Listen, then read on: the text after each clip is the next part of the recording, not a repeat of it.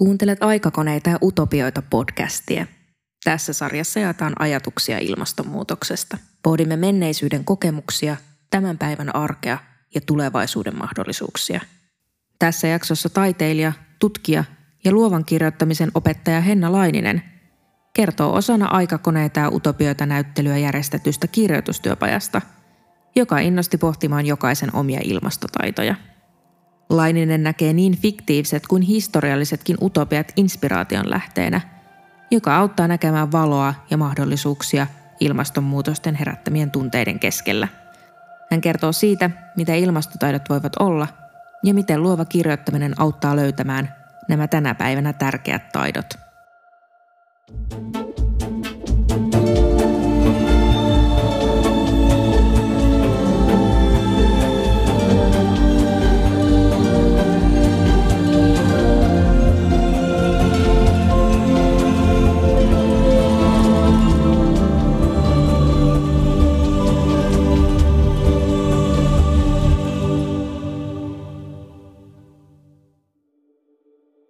Minun ilmastotaitoni luovan kirjoittamisen työpaja lähti liikkeelle siitä ideasta, että jotenkin ihmisiä askarruttaa tänä päivänä tosi paljon, minkälaista tulevaisuutta kohti me ollaan menossa ja miten siihen pystyisi itse vaikuttamaan. Ja mä oon kokenut, että luova kirjoittaminen on hyvä menetelmä tällaisten visioiden ja tunteiden tutkimiseen. Näiden tekstien kirjoittamiseen me ollaan ammennettu inspiraatiota aikakoneita ja utopioita näyttelyn taideteoksista ja taiteilijamuseoiden historiasta. Taiteilijamuseothan on ollut eräänlaisia utopioita myöskin omana aikanaan. Mua innostaa se, miten erilaisia taitoja myös 1800- ja 1900-luvun alun taiteilijat ovat harjoittaneet. Kaikissa taiteilijamuseoissa oli esimerkiksi kasvimaa, osittain aika omavarastakin ruoantuotantoa. Semmoisia taitoja, joita sitten nykypäivänä moni innostuu yhä enemmän opettelemaan. Tämä minun ilmastotaitoni työpaja liittyy samaan aikaan myös tällaiseen minun ilmastotaitoni radio- ja verkkodokumenttiin, jonka tein tänä vuonna äänisuunnittelija Eero Niemisen kanssa. Tämä dokumenttikokonaisuus on ollut tämmöinen pitempi prosessi, jossa me ollaan tutustuttu erilaisiin suomalaisiin, jotka pyrkivät harjoittamaan kestävää elämäntapaa muuttuvissa ilmastooloissa. Eli ollaan lähetty etsimään, minkälaisia taitoja ilmastonmuutoksen mullistamissa oloissa tarvitaan. Tässä luovan kirjoittamisen työpajassa on samalla lailla osallistujilla mahdollisuus pohtia, että mitkä on ne omaan elämään liittyvät tärkeät ilmastotaidot, joita haluaisi ehkä oppia.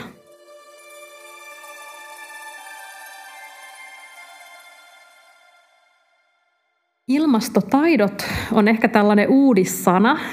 Itse löysin googlaamalla muutaman osuman tästä aiheesta, mutta ilmastotaidot voi olla kaikenlaisia ilmastonmuutoksessa tarvittavia taitoja.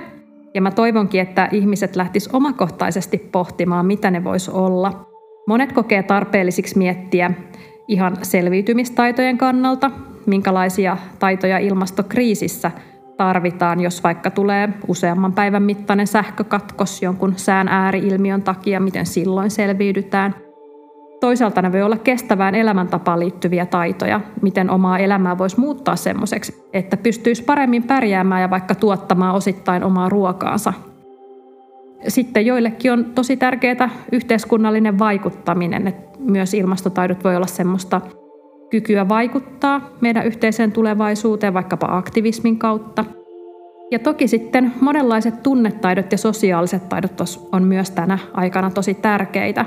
Et sen lisäksi, että meillä on ehkä tarvekin miettiä omaa toimintaa ja yrittää vaikuttaa asioihin, niin siinä saattaa helposti uupua, jos ei samaan aikaan ole sellaista aikaa ja työkaluja siihen, että antaa tilaa erilaisille tunteille, joita nousee myös tilaa sille, että pystyy kohtaamaan toiset, joilla on myös monenlaisia tunteita ja asenteita ilmastonmuutokseen liittyen. Että tavallaan tällaisen kriisiajankin voi nähdä myös semmoisena oppimismahdollisuutena. Ehkä se on semmoinen niin kuin myös tapa jotenkin löytää jotain sellaista voimaa tai, tai jotain valoa tähän aika synkkäänkin tilanteeseen – taitojen opetteluhan on, on usein hauskaa, sitä voi tehdä yhdessä toisten kanssa ja siitä voi kehittää ihan oman harrastuksensakin, että oppii uusia taitoja. Et jotenkin mä toivoisin, että me voitaisiin myös yhdessä tavallaan niin kuin innostua ja voimautua tämän aiheen äärellä ja miettiä, että mitä me voidaan yhdessä tehdä ja kokeilla ja oppia. Semmoista, mikä tukisi just meitä tässä muutoksessa.